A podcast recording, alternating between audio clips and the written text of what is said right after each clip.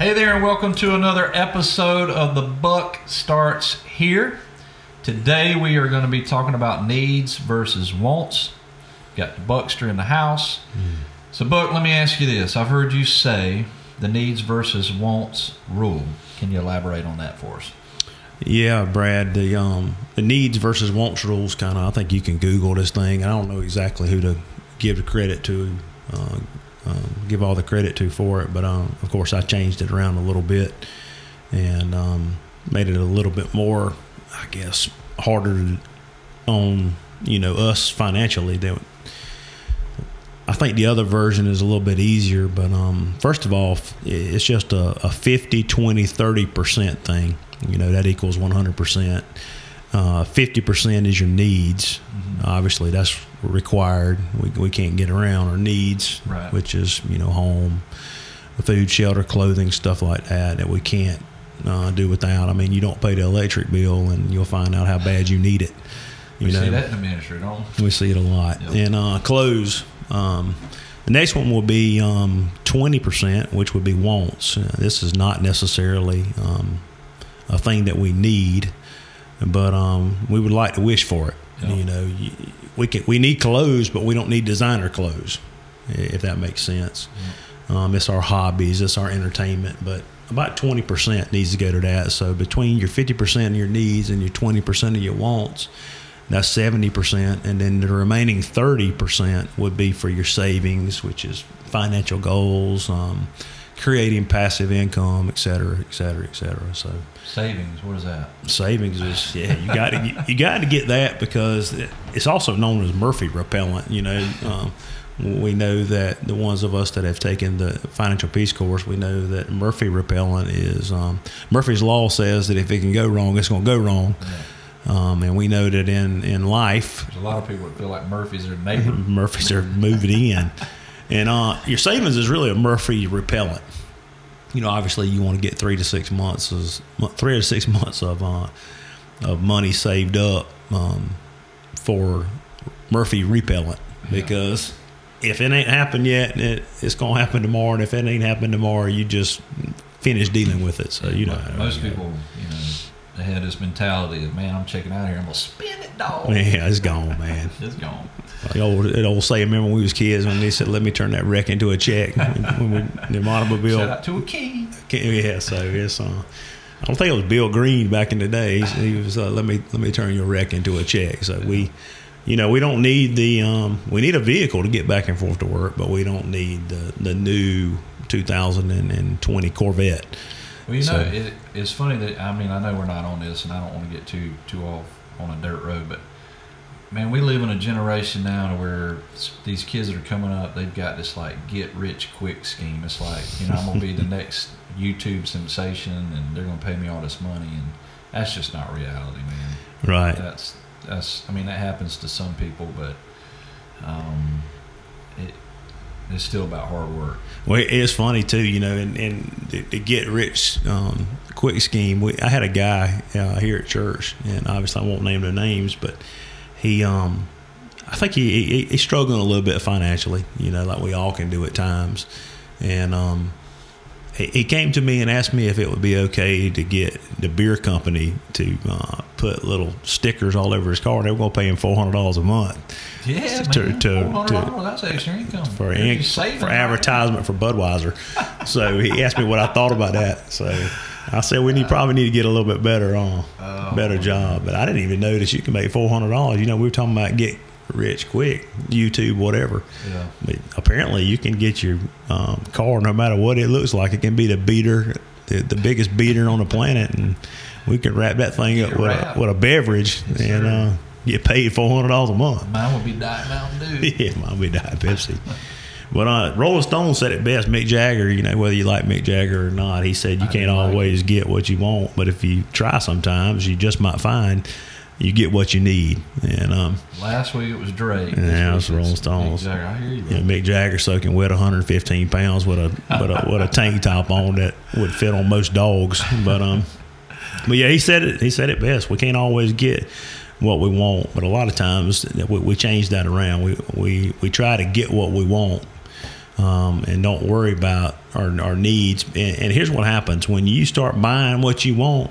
Like I said last week, you're gonna start to have to sell what you need Yeah. to to, to pay for what you spend and what you want. So um, Yeah. never let things you want make you forget the things you have. Uh, a lot of people, um, they're, not thankful. I think in the ministry, we, we say it a lot. If we thank God um, today before for what He's given us, um, for what we have up to this point, a lot of times we just let it go. So never let the things you want uh, make you forget about the things you have. Always be grateful for what you have. Even in uh, Luke sixteen eleven, um, Bible verse here, if, if then you have not been faithful in the unrighteous wealth, who will entrust you to true riches? So, um, if we out there spending it willy nilly and God's blessed us with what He's given us, and we're just out there just you know trying to buy everything that we can buy, uh, you know, getting our getting our groove on, Yeah. and uh, next thing you know, we, we we wonder why we haven't been blessed in certain ways when it's all tied back to God's word. So, Well, and two, I mean, I think people, you know, we've heard it that, and it's the same thing that, you know, if we can be found faithful in the little things, and God gives us the bigger things. I mean, you know, think of He's the good Father, and you know, we're parents, you and I. We're not going to give our kids something that's going to overwhelm them and they're, and they're going to fail at. mhm. You try to, you know, ease them into things and um, teach them that way. And God's the same way. Um, it's easy to skew our wants and our needs. We talked about that last week.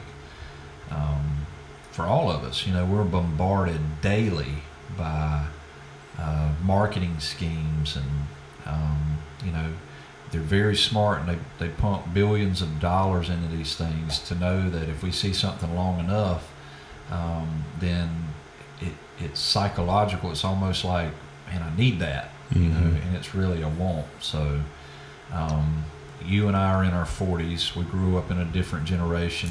Uh, the kids that are coming up today, you know, if you and I were honest, I mean, yeah, we want to teach our kids hard work, but we do kind of spoil them a little more, bit more than we were Mhm. at that age too.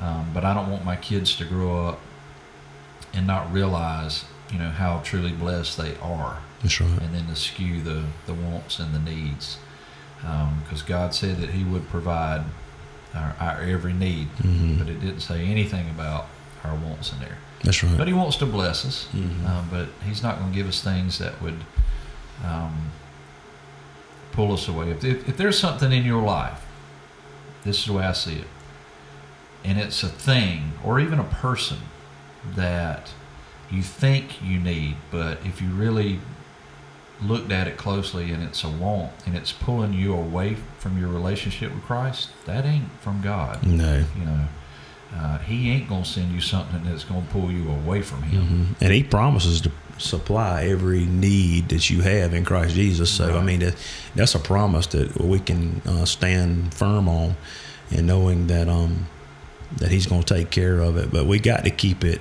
We got to keep this stuff in check. An example would be.